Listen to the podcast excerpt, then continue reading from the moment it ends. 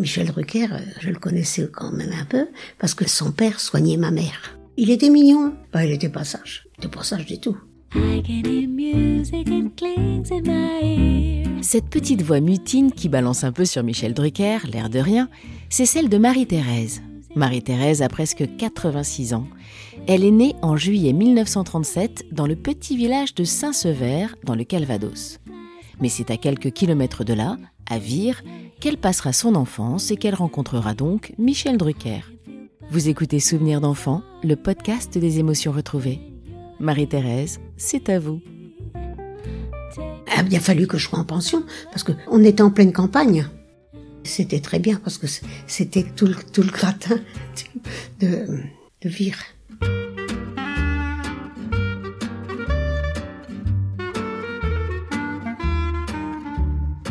C'était des enfants où les parents étaient, étaient assez riches, ou alors ils habitaient dans des châteaux.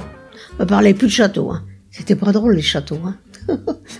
Jamais de ma vie j'habiterai un château, hein. Ah non, non, non, non, non. J'aimais pas cette ambiance de château.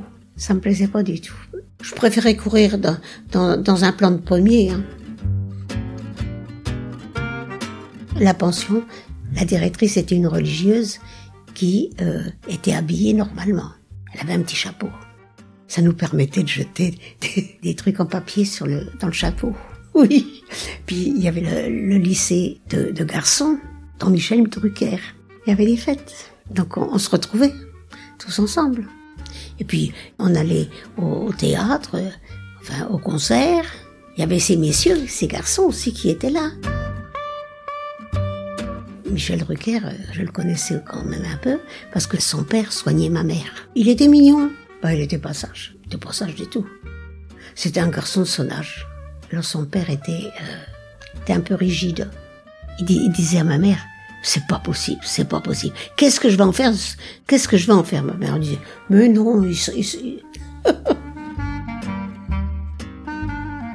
J'adorais l'école. Ben, moi j'aimais tout. Je faisais du latin, j'aimais les maths. On jouait, on jouait à des jeux de société. Je lisais beaucoup. On montait aux arbres. Alors quand il y avait du vent, ça, ça balançait. Il y avait un, un copain qui, qui était de mon âge, et notre plaisir c'était de monter dans, la, dans l'arbre, dans un gros arbre qui était là.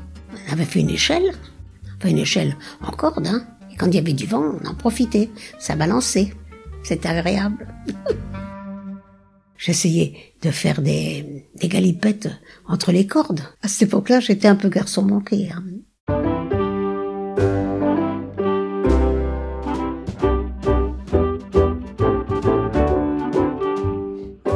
Une fois, je suis tombée en, en, en, avec les balançoires. Je vous le donne en mille. Une fausse à purin. Ah, c'était... Bah oui. Eh oui, parce que y, y avait, y avait le purin de la ferme qui était pas loin. Et moi, la balançoire, elle est allée trop loin. Sur la fausse à purin.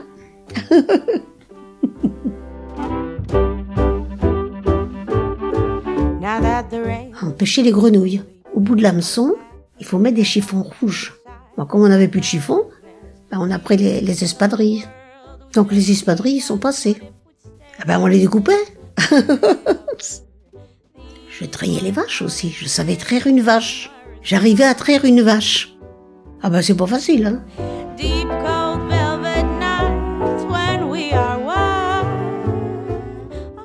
y avait une fois au, au, dans le salon de musique, un jour.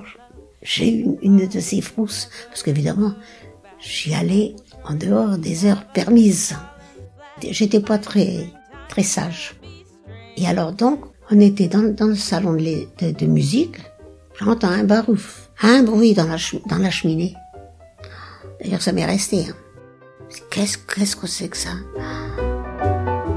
C'était un corbeau qui était tombé. Parce qu'ils avaient mis des, des produits pour, euh, sur les cheminées. Et ils battaient de l'aile. Alors là, ça a été vraiment la, la peur de ma vie, hein. J'aime les oiseaux, mais pas les corbeaux. Les jours sans école, c'était le jeudi à cette époque-là. On faisait des longues promenades, des randonnées, si vous voulez, d'une dizaine, de quinzaine de kilomètres. Ah oui, tous en rang, voilà.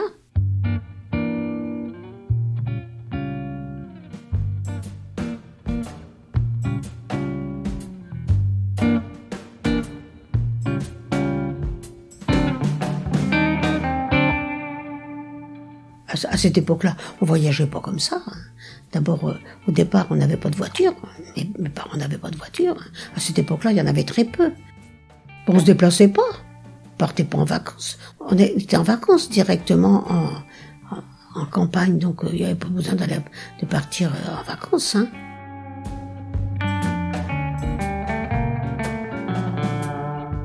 On faisait le sapin de Noël. Mon père allait en chercher un dans la forêt de Saint-Sever. Ça ne s'achetait pas. Euh, on était en campagne. On mettait du coton, c'était la neige, quoi. Il y avait une ou deux guirlandes. C'est, c'est, c'était pas comme, comme à l'heure actuelle où c'est une, c'est une fête. Mon premier cadeau après la guerre, ça a été le livre de Blanche-Neige. Je me souviens de ce livre de Blanche-Neige. Ça, c'était miraculeux. Il y a une autre fois, j'ai eu un dictionnaire. Parce que c'était... Parce qu'après la guerre, il euh, n'y avait pas grand-chose, hein. C'est, c'était génial, hein, à cette époque-là. C'était, c'était, c'était le sommet d'avoir, d'avoir tout ça.